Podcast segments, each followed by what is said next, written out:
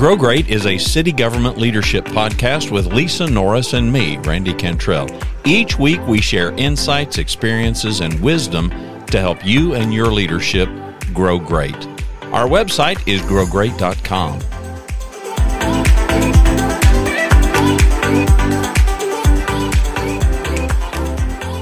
Okay, we'll get started here with a, a story about hiring, uh, and that from, from my work continuing uh, with cities uh, all over, that's a big challenge today. Uh, a lot of vacancies, a lot of competition for positions.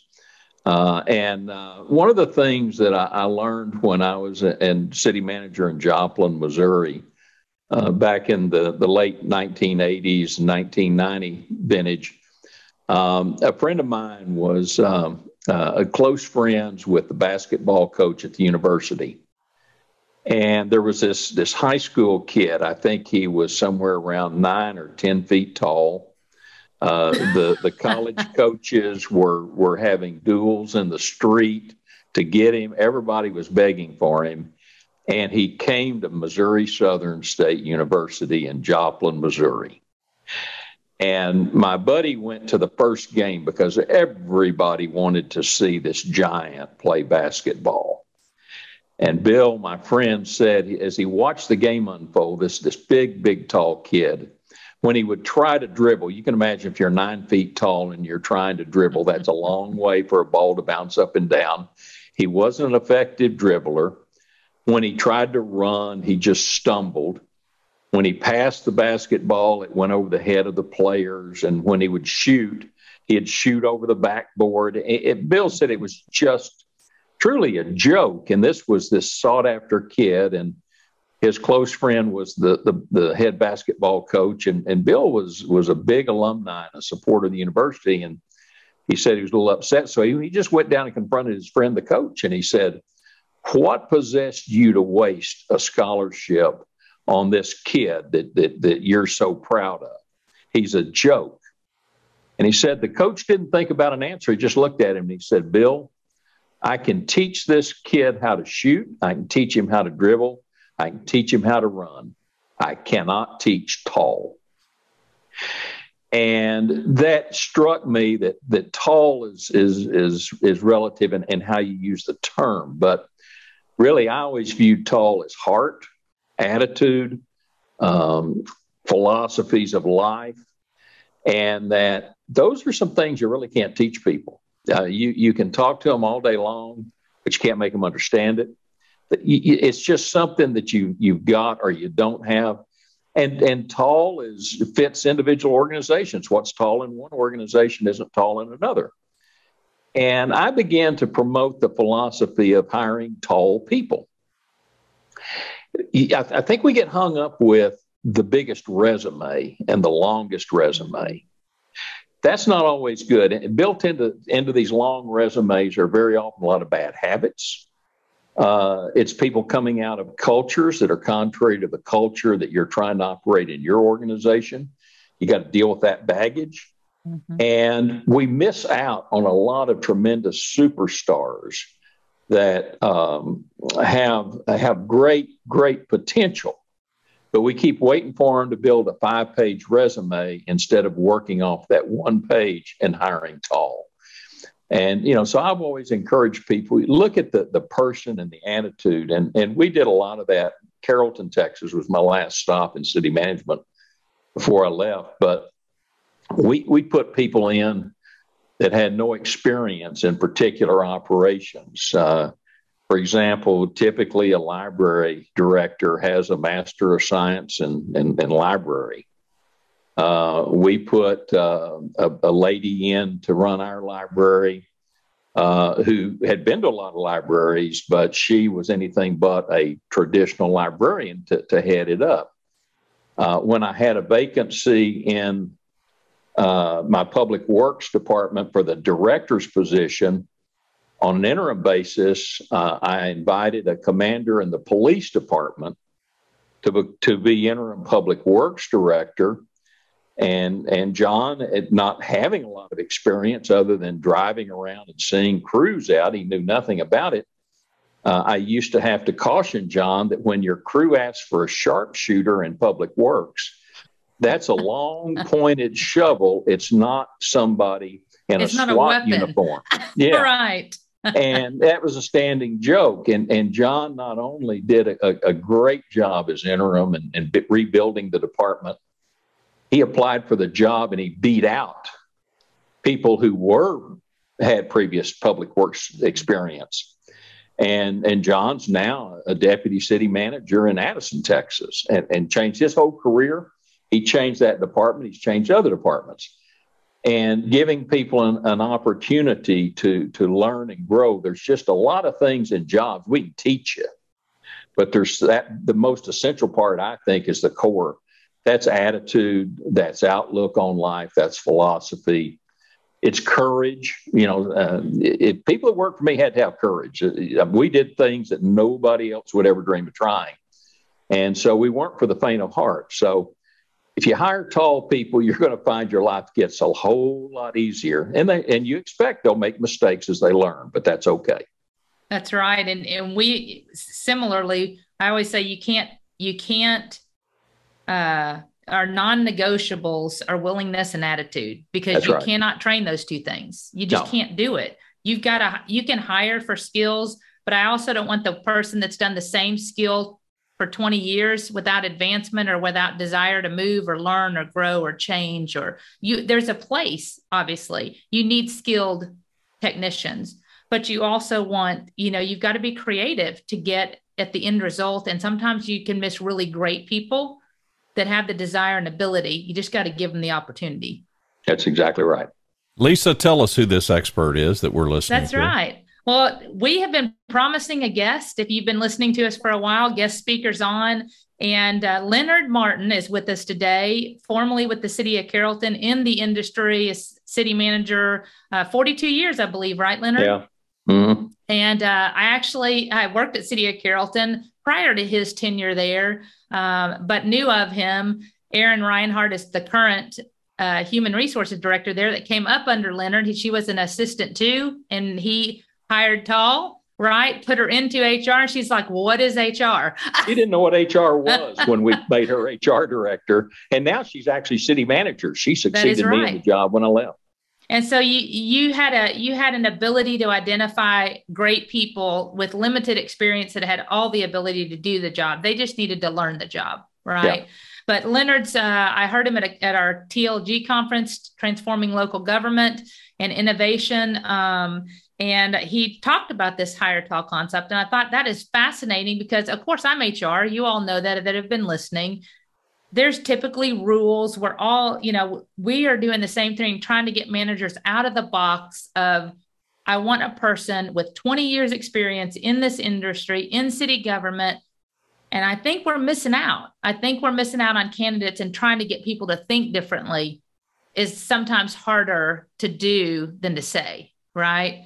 But Leonard, why don't you give them a little bit of your background, more than I covered, uh, just so they know where you kind of grew up, where you came from, and what you're doing now, and then we'll jump into the rest of the show. And Leonard, before you start, include in that if this, if somebody did this for you. I mean, I'm curious as you were coming up, did somebody look at you and now that you've kind of unearthed this philosophy of hiring tall, did somebody see in you something that maybe you couldn't see?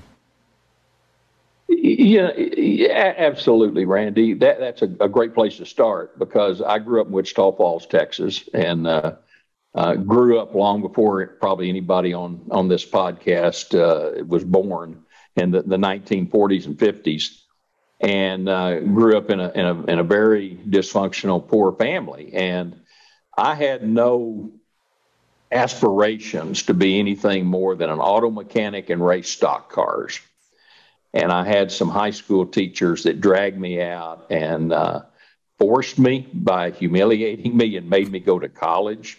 They went out and found scholarships and money for me uh, that, that pushed me in that direction.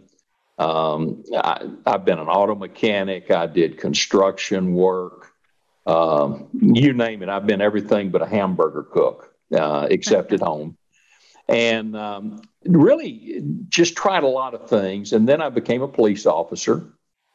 And uh, that was the late 1960s, and I have a lot of great laughs. Had had a lot of great laughs at my officers because we didn't have portable radios back then. You didn't have arrest cages.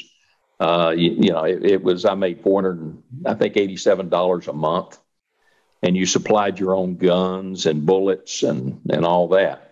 And that was where I was headed, and um, had a, a, a, and loved being a, a cop, but my my boss was a micromanager, my sergeant, and it just drove me nuts. And I'd been in the army and had some benefits for college back then.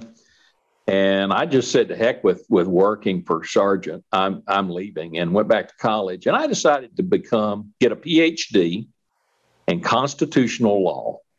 Had no desire to be a lawyer. I was going to be a college uh, professor teaching constitutional law and one day I'm sitting there listening to a couple of professors in a, almost a fist fight over what Plato meant about the polis. and I thought, am I going to be doing this in 20 years? I'm going to be driving a taxi cab in New York City, leaning over and saying, Do you know the significance of Brown versus Topeka Board of Education by any chance?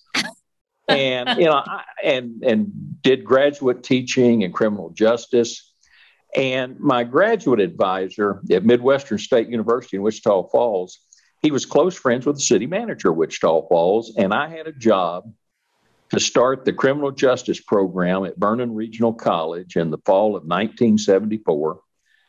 And I needed money for the summer. And he said, There's an internship at the city. Do you want to do it for $1,200 for three months? And you bet I'll do it.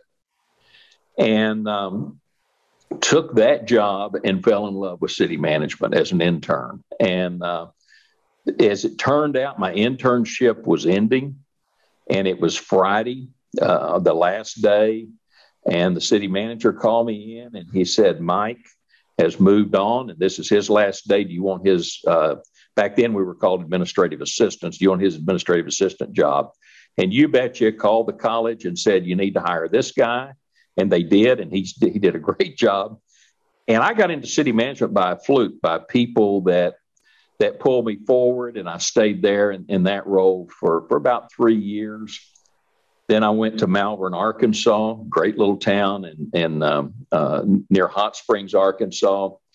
Uh, I made it about 22 months and by golly, I left like I came, fired with enthusiasm.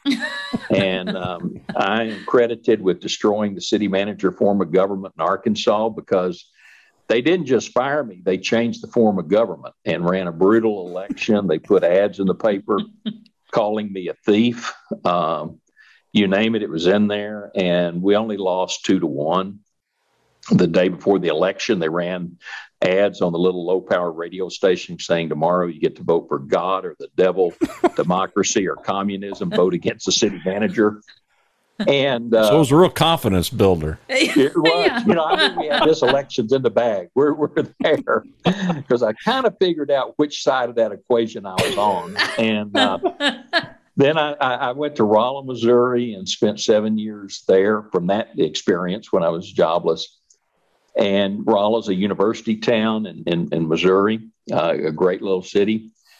Did, we did a lot of innovative things there. Uh, and, and my mentor taught me as city management started in 1908 in Staunton, Virginia. And we were change agents. That's what it was for. We were brought in to reform local government. And he always taught us that you got to take risks and you got to do things better every single day and, and, and, make a difference. And so I did, we did a lot of change there, stayed there seven years, went to Joplin, Missouri. And it's a, it's a totally different city than, than, than Rolla or Malvern. It, it was, uh, daytime population was about, or midnight population, as I call it, was about 40,000 people when I was there. Daytime, nearly 200,000. And, uh, uh, stayed there seven years, went to Edmond, Oklahoma from there, stayed there seven years, much different city than the others, and came to Carrollton, where I spent over 15 years as city manager. Each of those cities were, were different experiences. And, uh, you know, I've, I've, looked at the managers that stay in one city, and, and that's great. Uh, I, I just always was born under a wandering star. About seven years was my attention span, and I had to get out. And surprisingly, I stayed in, in Carrollton so long for two reasons. One, Carrollton was a city in transition. We were going from a suburban to an urban city. And uh, secondly, I just got too old to make another move and decided I'm buying a lake house and to hell with this. I'm going to stay here. That's right. Well, and I so enjoyed that. I've heard the stories twice now, one at the conference and this, and I, you still so enjoyable to listen to and uh, hear about how you moved. I'm curious, you know, I, you also referenced in, in the hiring tall, which is doing things totally different than what we would call the norm or what most people follow in those principles. Randy had asked you along the way how how did you have anybody? I know you said that they kind of picked you up, right? You had people recognize yeah. that you could do more. Did you have any one person that stood out in in your history, Leonard, that really you look back and said made made a difference in you, made a difference in how you think? It, it was my mentor, Jerry Fox. He he was uh, he retired out of Mecklenburg County, North Carolina, about 15 years ago uh, but but Jerry really molded me and my outlook on on what city managers do. Um, I when I, I was getting ready to leave Wichita Falls, uh, Jerry had a philosophy. He wrote you out of the budget when he thought it was time to move. He'd just simply say, "There's no money in here for you. You got three months to get out." now who was now who was he when you when you he was city met? manager of Wichita Falls okay. when I went there. When I was a cop, well, Jerry and I used to laugh. You know, a, a good cop wants to get the city manager fired. And, and I tried to get him fired, and then he hired me and became my mentor and, and really propelled me in the profession. But, um, you know, I learned so much from him, and, and I was serving as interim assistant city manager when, when the assistant manager had moved on to another position. And boy, I wanted that job. Hometown, I was making a whopping $22,000 a year, more money than I ever dreamed was on the planet. And he didn't take any, he just didn't do a public search for the, my replacement. And I was in that role probably four or five months, really settled in. Everybody in the organization thought I was the next person. And on a Monday morning, um, the word got out he wanted to meet with me, and everybody came in, was shaking my hand and congratulating me because he's going to ordain you today. Word got out he was going to name the, the assistant city manager. You know, and I straightened my tie up and slicked down my hair. I'm ready to go meet with him, and I walk in, and he says, you know, you're going to really enjoy working with the next assistant city manager. I thought, yeah, I love myself. You bet I like working for myself. I like working for me. yeah, he said, yeah, Bob Haley is going to do a great job. And my eyes popped out, you know, and I know my face turned red with anger. You mean I didn't get the job? And, and he saw the anger and the frustration. And Jerry said, look, you've got great potential and if you're going to be a really, really good city manager, you need to get experience in the small towns because that's where you're going to learn the nuts and bolts of, of, of how you do things. And you can stay here as assistant manager. I can make you that, but all you're ever going to know is Wichita Falls and how we do things. And you'll never grow like you will if you go out and start in the small towns and, and blaze your own path and you've got until September 30th when your money runs out. and, uh, you know, I went out just steamed up and angry and, and then went and found the job in Malvern, Arkansas and, and, and left. He, he did give me an extra three months. I didn't make it in October. I got out in January. And um, he influenced me greatly. And I think he saw, he had more confidence in what I could do in the business than I had in myself. And that's, that, that's important when, when you coach people that you can see some things in them that they can't see in themselves sometimes, or, or they're they're timid about it, or, or, or just plain afraid to stretch themselves, afraid they might fail. And he just put me in a situation where I can either be unemployed or I'm going to go go do this. And got to Malvern, and and Malvern at the time, back in in 19 uh, that had probably been January 78, I think, is when I landed in Malvern, and you know, I'm this kid from Texas, and and uh, the the the dump trucks all look the same. We didn't have labels on them that said City of Malvern. And I asked the the quote public works director, who was also the building inspector and had carried 15 titles. how do we know our dump trucks from a contractor? He said, Oh, that's easy. Ours are the ones that the fenders go flippity flop, flippity flop. and so, you know, but I learned it from the ground up. Mm-hmm. And I learned uh, what RCP is, reinforced concrete pipe, all of those kinds of things. And, and as I moved and, and, moved up in organizations, um, what Jerry did for me by forcing me into that. He could have made me assistant city manager, and I probably would have ended up retiring in Wichita Falls in some fashion. And I don't slight anybody that goes somewhere and just stays if that's their choice. But that's right. Boy, you learn so much in small organizations. I got a lot of awards in, in my career. And I used to always say they go to the wrong person when you send them, number one, to the top of the person, the organization, because I never did crap to produce anything. And secondly, it's those people in the small cities that make something out of nothing. And, uh, but so many people, they, they spend their careers in, in cities like Carrollton, 100,000 or so, and they don't know what it's like to have to live with nothing. You know, if a dump truck's five years old, oh my God, we're being abused. And in Rolla, Missouri, our police officers, our patrol cars were the used highway patrol cars and a new uh, police car started with about 80,000 miles on it. Mm-hmm. And they were thrilled to get a new 80,000 mile car. Can you imagine in, in Carrollton uh, or Grand Prairie or someplace mm-hmm. you walked in and said, Here's your new 80,000 mile patrol car? Uh, you'd probably be shot on the spot. So Jerry did me that favor that I yeah, thought at the yeah. time was punishing me. I wondered, what did I do wrong? You know, but he, he really propelled me. You've mentioned courage. So, where did you learn that, or was it just necessity because you got thrown into the deep end of the pool, or the budget got cut? you know, I think the courage is, is somewhat philosophical. When I was in Wichita Falls back in those days, you rented your phone system from Southwestern Bell.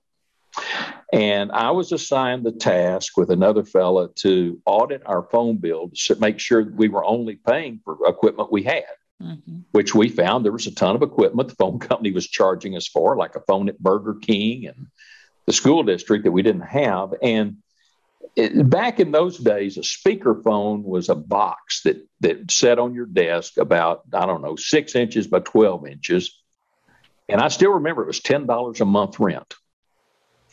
And we got to the assistant city manager, and it was tough because they were status symbols if you had a, a speakerphone, you were a big daddy in that organization. And and we had to make a lot of directors take them out. And the first thing we would do is go to their um, the um, uh, uh, secretaries and say, "How often does your boss use their their speakerphone?" And they'd all laugh and say, it's never been on, or they tried to use it once, and I had to go in and show them how to operate it.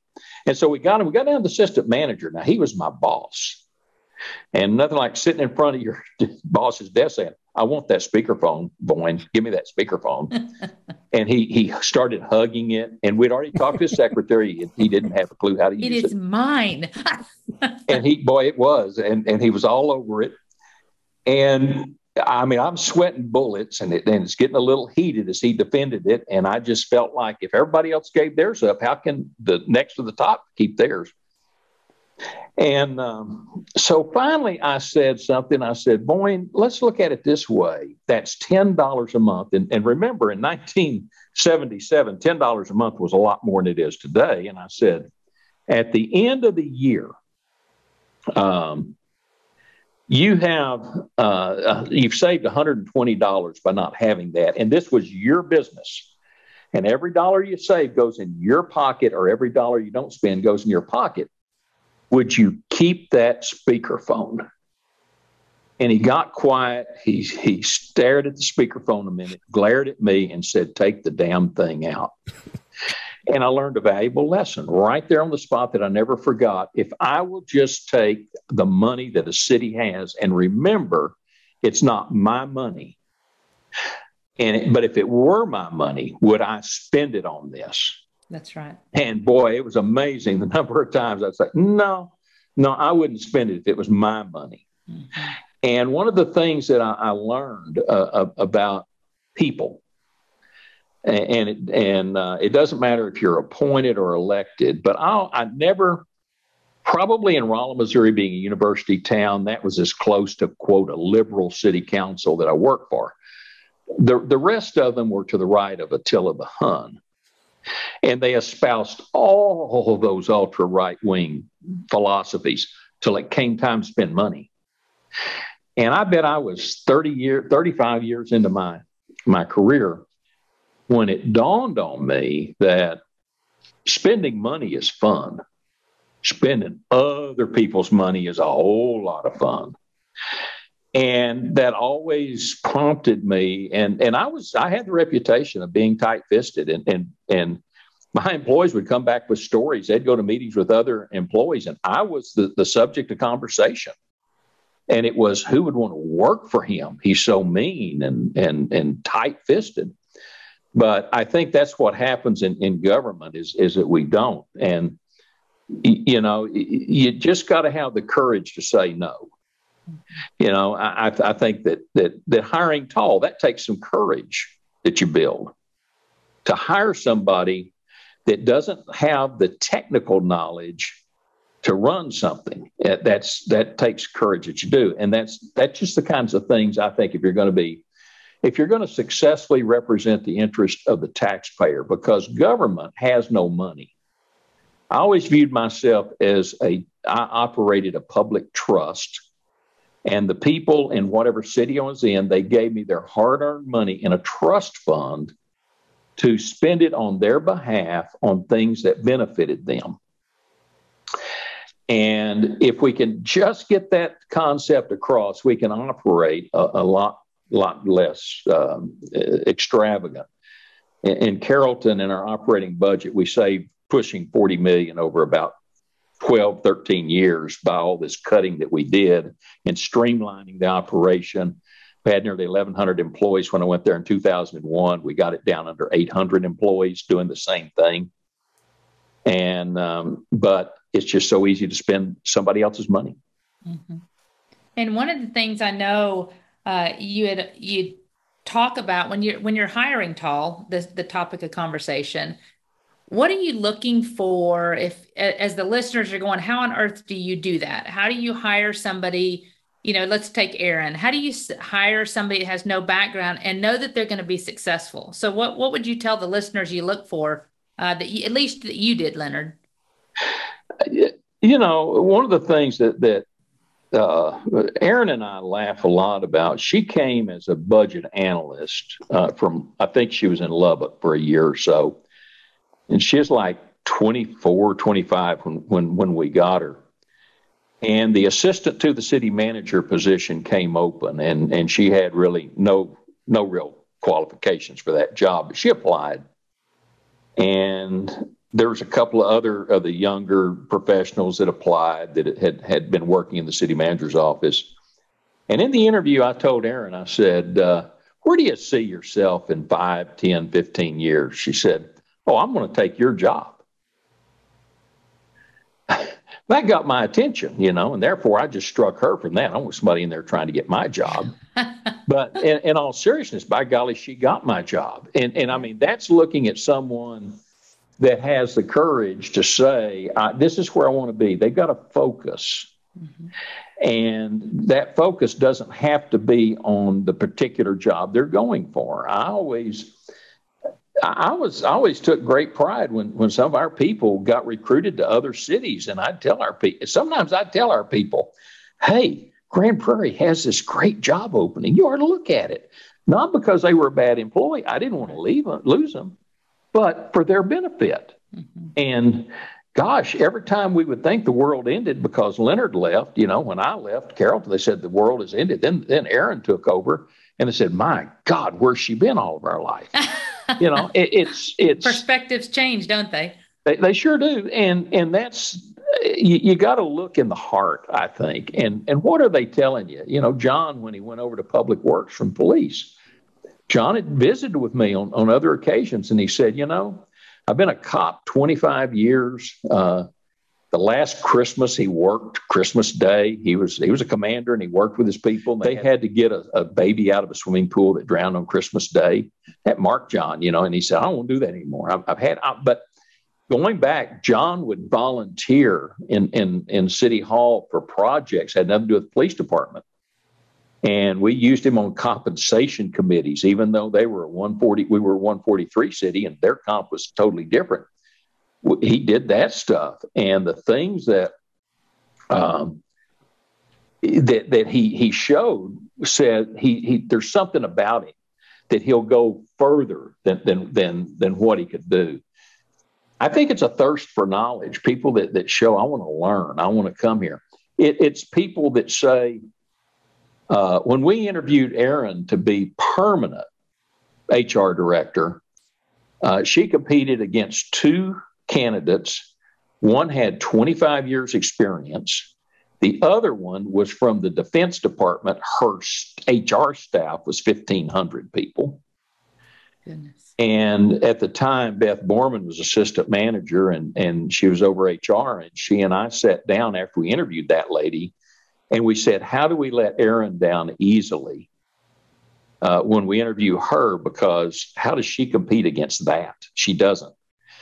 And, and we'd saved Erin for last. And so Erin comes in, and that usual brash Erin, you know, she comes in. I said, You know, Erin, there's just a whole lot of this you don't know about HR. And she said, Boy, that ain't the half of it. I don't hardly know anything. But let me tell you what I do know. I know what I don't know.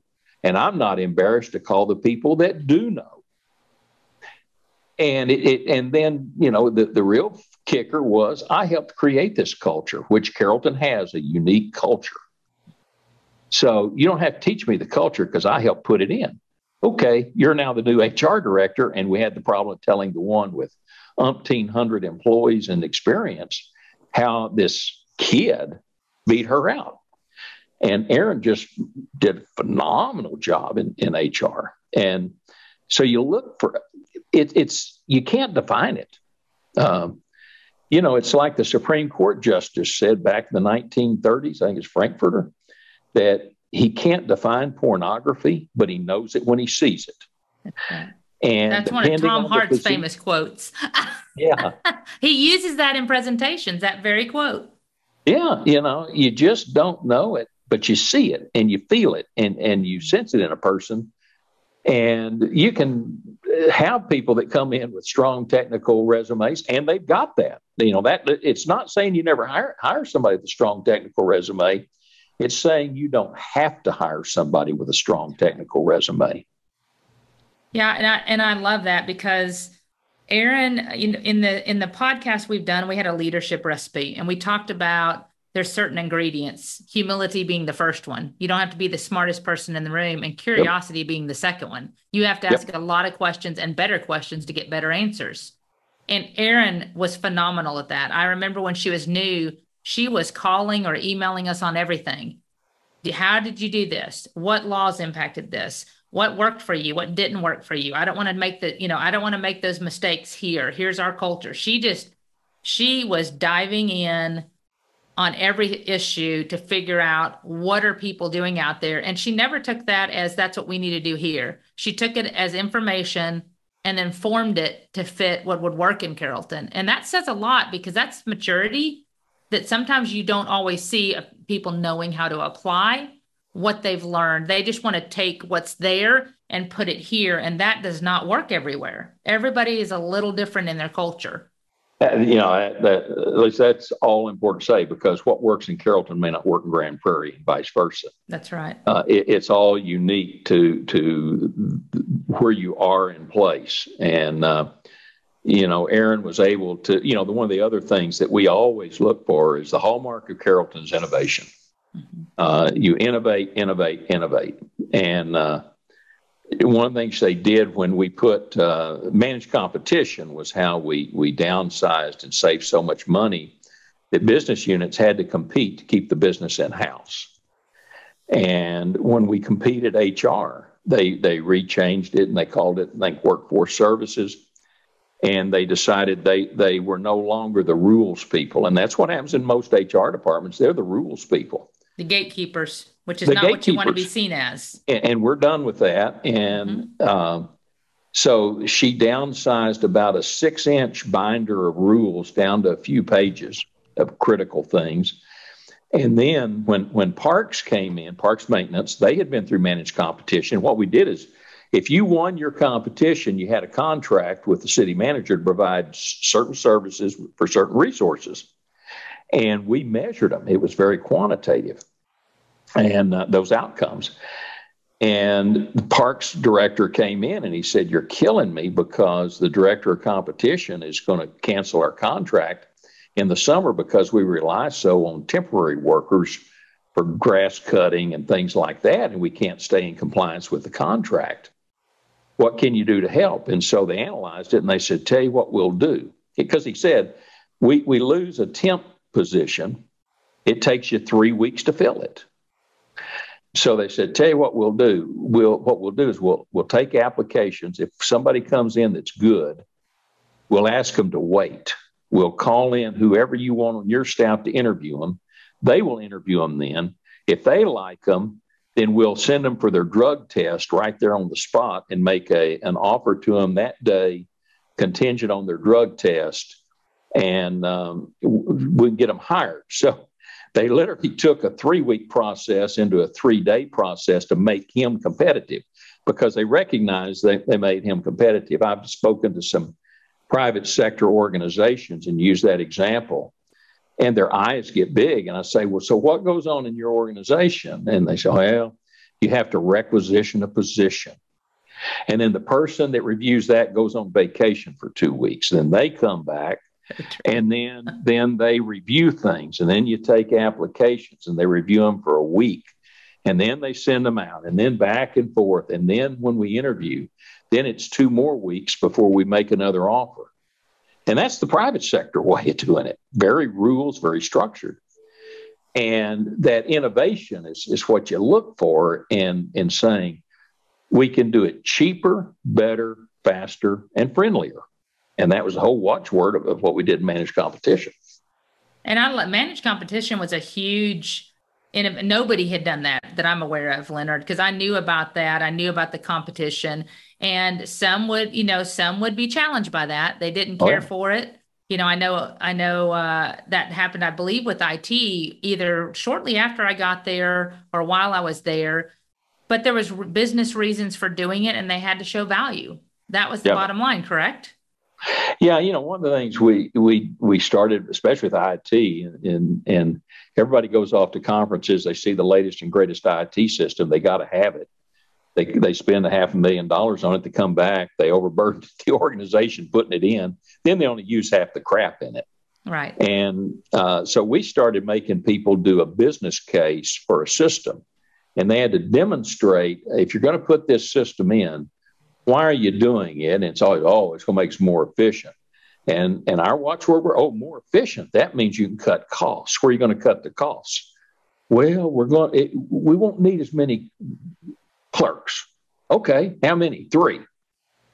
Well, what they they banked on is the traditional government way of okay, they bought the system, we forget about it. Nope, we went back after the system implemented and said, we see you got still got ten clerks. You said you'd do it with seven. Oh, so you better get down to seven or we're going to have issues.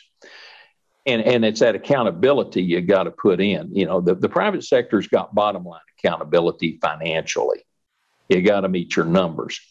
That sounds good. Council members are always saying they want that, but it really doesn't work. That that form of accountability doesn't. But you can put a lot of other layers of accountability that you hold people to. And part of being tall is you, you like to play the game. You know, it, people would say, well, we're competitive already. Really?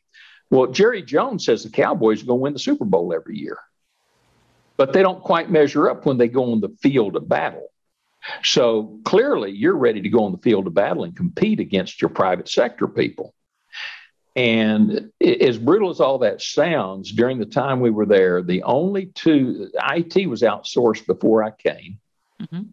Um, we outsource solid waste, which I don't know why any government entity wants to provide solid waste themselves. We outsourced that, and that saved about $5 million um, from that. And we outsourced fleet. Again, another service that I don't know why any, any government agency wants to provide fleet. those were the only two things that we fully outsourced during all that stuff changes that we made. Now, parks, when they maintenance, when they went through their uh, competition, they analyzed their lines of business and they determined that um, maintaining medians they were they were competitive and could demonstrate it financially. They were competitive in every area of, of maintenance except right of way maintenance. They weren't competitive.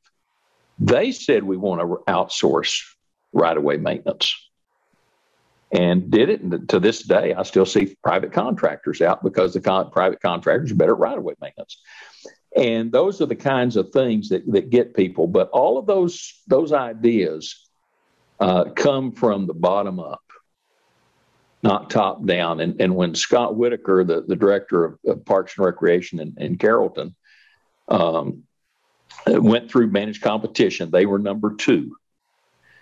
The Solid waste was number one, and uh, Parks and, and Recreation. And Scott put together what he called quality improvement teams of rank and file employees out in the field, and they generated ideas. And he has a, a, a guy that works for him out in the field that's a, a maintenance worker named Gennaro. And Gennaro runs a landscape business on the side, builds fences, does all this stuff, sprinkler, certified sprinkler. And one day in one of the meetings, he threw out some suggestion and they said, Gennaro, that's a great idea. Why didn't you ever suggest this before? Well, the eye opener was, well, nobody ever asked for my input before. Mm-hmm. And when you're fighting for survival, it's amazing how creative people can get. And, and their philosophy there was they would have a meeting, say Thursday afternoon, and somebody would throw out an idea. They would take Friday to kind of flesh it out. Monday, they'd implement it to see if it worked. They didn't study it, they implemented. And that sense of urgency uh, moved people forward. And so that's the other other things you look at. Somebody was talking the other day in, in a city that, that a director had moved on, and I said, "Thank God." That person could hardly breathe. They they were lacked energy. So I don't know how they did it, but they had been there seven or eight years, and they decided to move into another another line of work. But uh, you don't want people that don't have a sense of urgency. That's that against part of that tall. Yeah, Leonard, is, is innovation the the driver behind Hire Tall for you? The fact that somebody who's steeped in all kinds of technical prowess, they just may not have you know what I call the naive curiosity, yeah. the, bra- the bravery to ask the stupid question. I mean, it's is that a driver behind it? To me, the if I'm applying for a job I'm not really qualified for as far as like uh, practical experience, I must be an, an, uh, an intuitive type person that's going to seek out answers. I, am gonna. I, I got some courage about me to do that in the first place, and and innovation is is the thing that that's that's solely lacking um, I think, in, in government. And, and I explain it this way it's not that government workers are bad people. Um, I, I, used to do, when I was in Joplin, most of my job was economic development. And I worked with a lot of private sector CEOs. And they used to say, we couldn't do your job. And one, one time we were talking, he said, Well, you know, when we come up with an idea and we go try it and it doesn't work, we go to the back room and figure out why it didn't work and take whatever action. You guys call a news conference and bring in the public and say, look how stupid we were to try this. And and I think it's fear of, of trying new things. You know, I was it's a little bit, you know, I hate suits. If I ever find the bastard that, that made neckties, I'm going to string him up with it. you know, and when I came here, I did not wear the suit. And I remember uh, one of our directors one time was flying back from Austin with a city manager from another city. And I became the topic of conversation about the fact I go to meetings where there's elected official. He doesn't wear a suit. It wasn't long till we didn't wear anything but jeans in my organization, including me. And uh, uh, and it, it's just getting out of that traditional mindset. And and I'd have people say, well, you can't do that. You know, when we went to the modified work week, you know, you can't do it. Yeah, watch us. Um, you know, and and so it's it's trying to, to, to if we just keep doing things the way we've always done them, we're never going to get there. And accountability is becoming, I think, the watchword of the world now with with all the cell phone videos and things like that. We just got to be willing to to take risks, and and part of that tall and having the courage to hire tall is looking for that person that has courage and and and willing to try new things and to me, it's inherent if I'm willing to try for a job that I don't meet the basic qualification, I'm an innovator. That's right, and you have the courage to do it. I also I love the reference uh, because when we were at the conference, Randy, he had uh, Erin, who is now the city manager in Carrollton, that he had brought up, the one he referenced that was the assistant to, and another lady that was up there that he had had uh, helped, mentor, and and I believe she was also in city management, right, Leonard? Uh, assistant manager in Addison, deputy assistant manager, manager in Addison. Okay. And, and it was interesting because he also referenced himself as a change disruptor, right? And and so I thought that concept and they were asking how it came about. Somebody in the audience says, How do you get these ideas? And they're like, Oh my God, he would send us napkins on the flight. And we were like, Oh, another napkin. and would have all these ideas written on a napkin. And then they had to go vet them, you know. And they were laughing about it, not in a bad way, but they would say we would have to shoot holes in it or realize this is a great idea. But they would go back and talk to you about it, right? And then Leonard, tell them a little bit about that. I thought that was funny on the how those come about. Well, I mean, uh, when I was young in the profession, and I always tell young people, I read every magazine that that professional organizations put out for free. That's too tight to go. Well, I didn't have the money to go buy them buy subscriptions, but parks and rec organizations, public, I read all that stuff constantly. And so i have always been a, an idea junkie from, from way back. And um, we put together Erin's big laugh used to be, um, um, I, I, put together the Public Employee Benefit Alliance. I think it's folded up since uh, I left and Susan Smith retired. From. Yeah, that was PEBA, right? It just, yeah. I think they just folded though. It yeah, I, I, put that together, and Susan Smith and I did, and and it was buying benefits collectively, drive down costs, and I'd go to those meetings and I'd sit there, and something would happen. I'd have an idea. Well, when I'd go back to the airport on Fridays at at noon to catch my flight back to Carrollton, I'd be sitting in the bar having a beer and I'd think about it and I'd call Erin and say, I have an idea. And she would just cringe, and say, Thanks for ruining my weekend. yeah, it was always and, on a Friday, she said. oh, yeah. Yeah, it's Friday afternoons from those meetings. But, you know, at night I'd get ideas and send emails, you know, look at this or that. And uh, it, at first it was foreign, but uh, when you, a culture of an organization, it, uh, I was working with a, a, a private company that that uh, got the Baldrige Award, and they were were talking to me one day about how they'd changed their culture, and I said, "Yeah, I was working with an organization change their culture." They said, "Oh, well, our consultants that helped us change our culture." They, they they had this book they'd published, and so that I'm going to share it. So they sent me a book, and they meant real well. It was full of math formulas of, of, of all this analysis. And I said, culture when you when you boil it down to the lowest common denominator since they use numbers i'll use that term it, it's nothing more than shared habits of how we live our life that's the culture a family has a culture every anywhere there's two or three people there's a culture and it's it's those shared habits and and to change a culture you have to change habits and once you get those changed, it takes about three years, and it's brutal to change a culture. I mean, changing. I used to smoke like a fiend, you know, and quitting smoking. It's it's tough. Uh, I haven't mastered getting away from whiskey yet, but you know, I'll work on that when I die. But, You're retired now. You can work on that later. That, that's right, exactly. and uh, but changing habits is is tough business, and so it takes about three years in an organization to really instill new habits of how we do business. And even it, it uh, they came back, staff came back uh, at one from a conference in the region, and and and Carrollton had been almost the subject of the one of the presentations. You don't want to go that horrible place.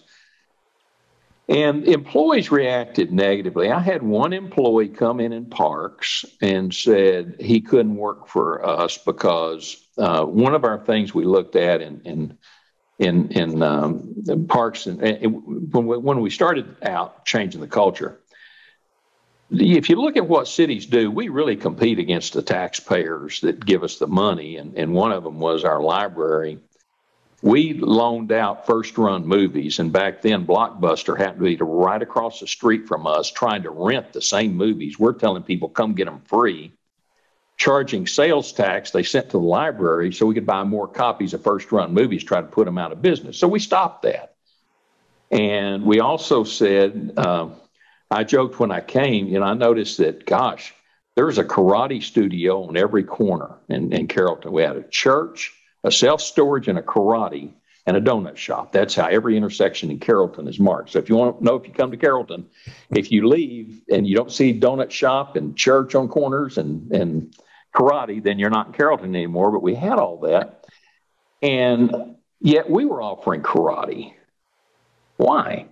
And we were offering it for less than the private companies could do it because they were paying rent, taxes, payroll. So we, the council said, if we're going to offer one of these services, we have to charge market rates. What's the market? And so instead of $25 for karate, if you have to pay 100 everywhere, it's $100. And he came in and said, well, everybody, not everybody could uh, afford to take karate. And I said, oh my God, I never thought of that. I said, there's a clause in the U.S. Constitution that says to be president, you got to have a black belt in karate, and President Bush does not have a black belt in karate. How could that have happened?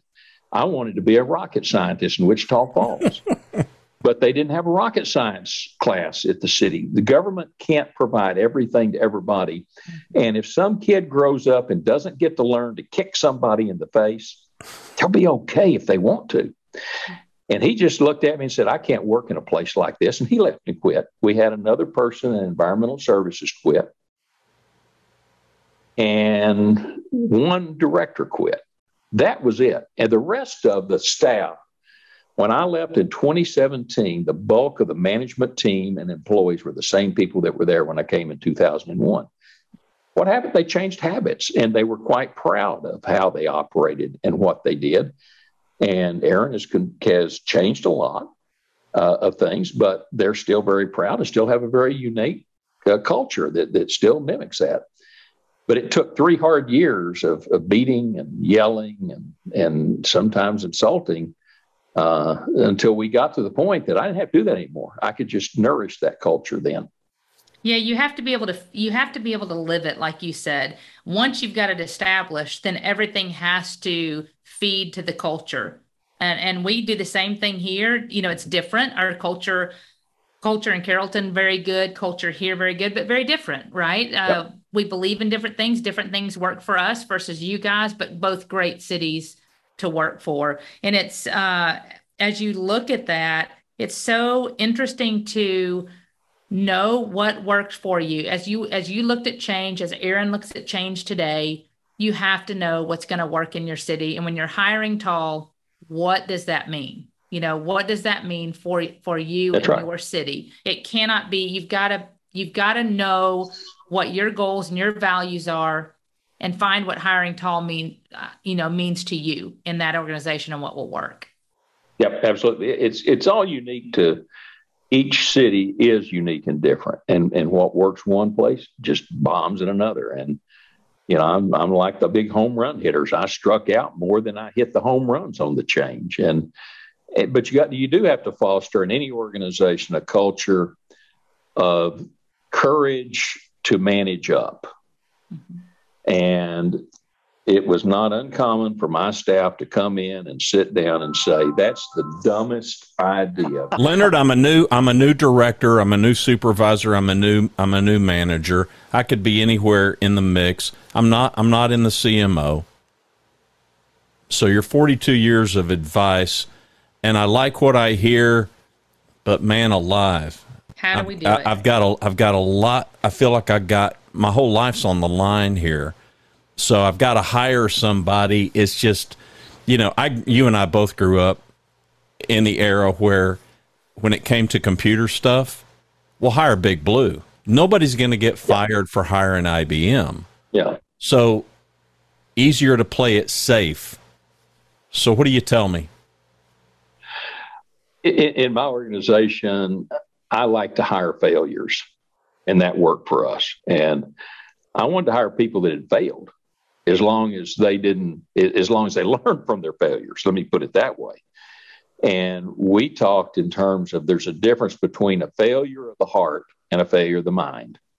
Failure of the mind is going out and getting snockered and getting in a city vehicle and crashing and burning.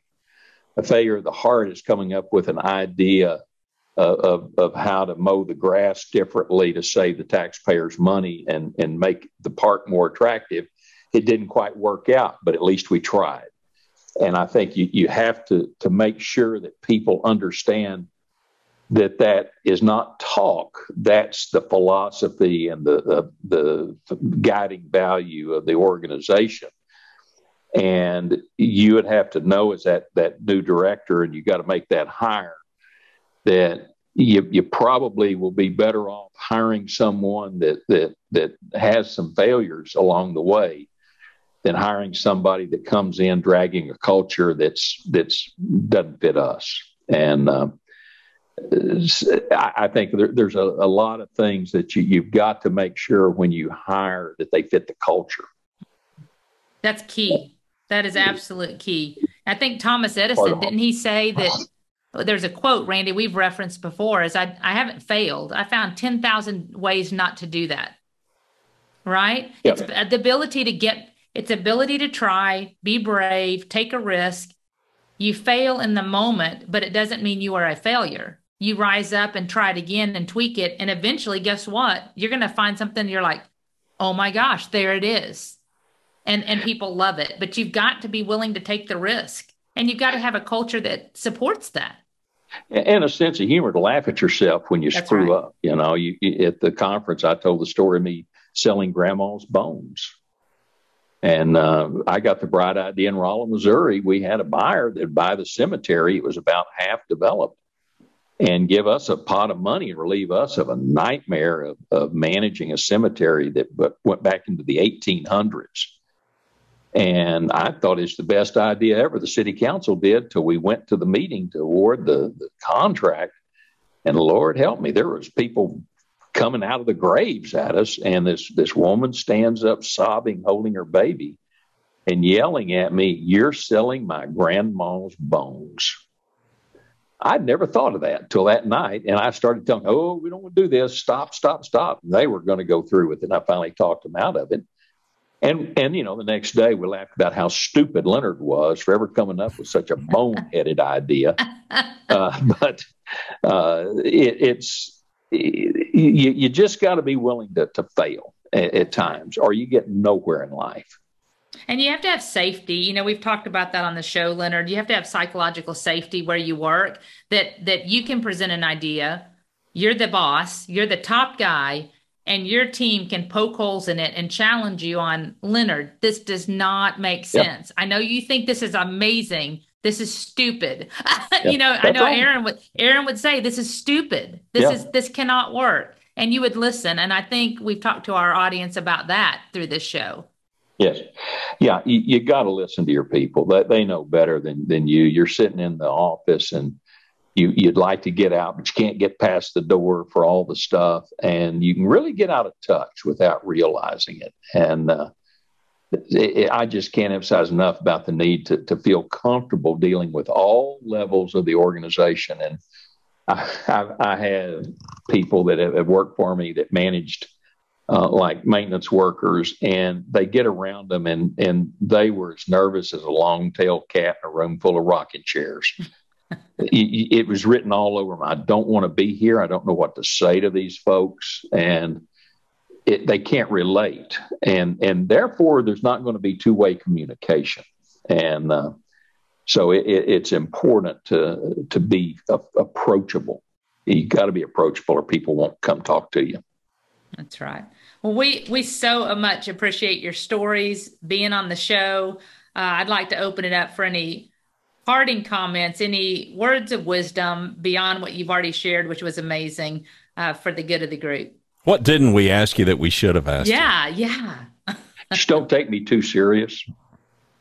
There you go. But um, no, uh, um, you know, I, I, I was telling a friend that I had lunch with today. We were he was he's toward the end of his career. He's not city government, and I, I told him that I never worked a day in my life. You know, I had one of those jobs that I loved.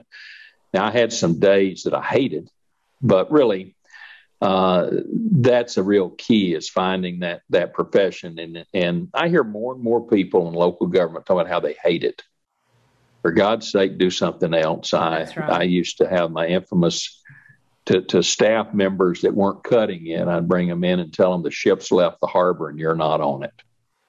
And you need to do yourself a favor. Uh, you either need to dive in and swim like hell and hope the captain lets you back on the ship, or go get on a ship going to the destination that fits your lifestyle and who you are, and you'll be better and your family will be better. And it works. I, I had that conversation with a man in, in Edmond, and after I came to Carrollton, uh, he had gone to work for a county, and, and the county commissioner called me for some information. And when I returned the county commissioner's call, and I'd been gone about a year, his secretary answered, and I asked if he was in. She said he wasn't. I said, Would you tell him that Leonard Martin returned his call? And she said, Oh my God, are you, are you the Leonard that was in Edmond? I said, Yeah, I am. And I thought, Oh crap, what pothole did I not fix? And uh, she said, David talks about you constantly that you saved his life. Oh, and I was going to fire him, and he knew I was, that he wasn't performing. He was in a job he couldn't, but he moved on. And, and he asked me, would I recommend him for that job? And the elements of that job fit him.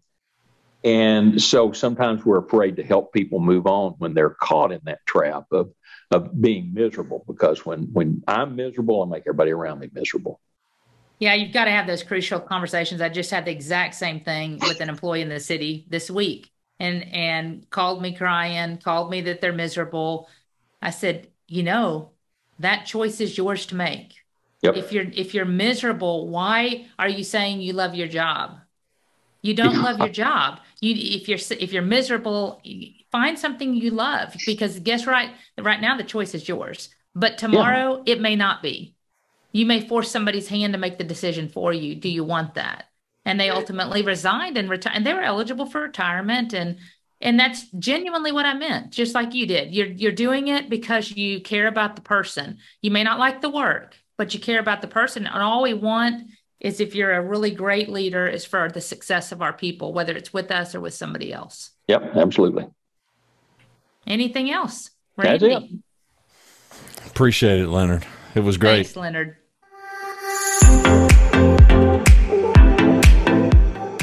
thanks for watching and listening to grow great a city government leadership podcast.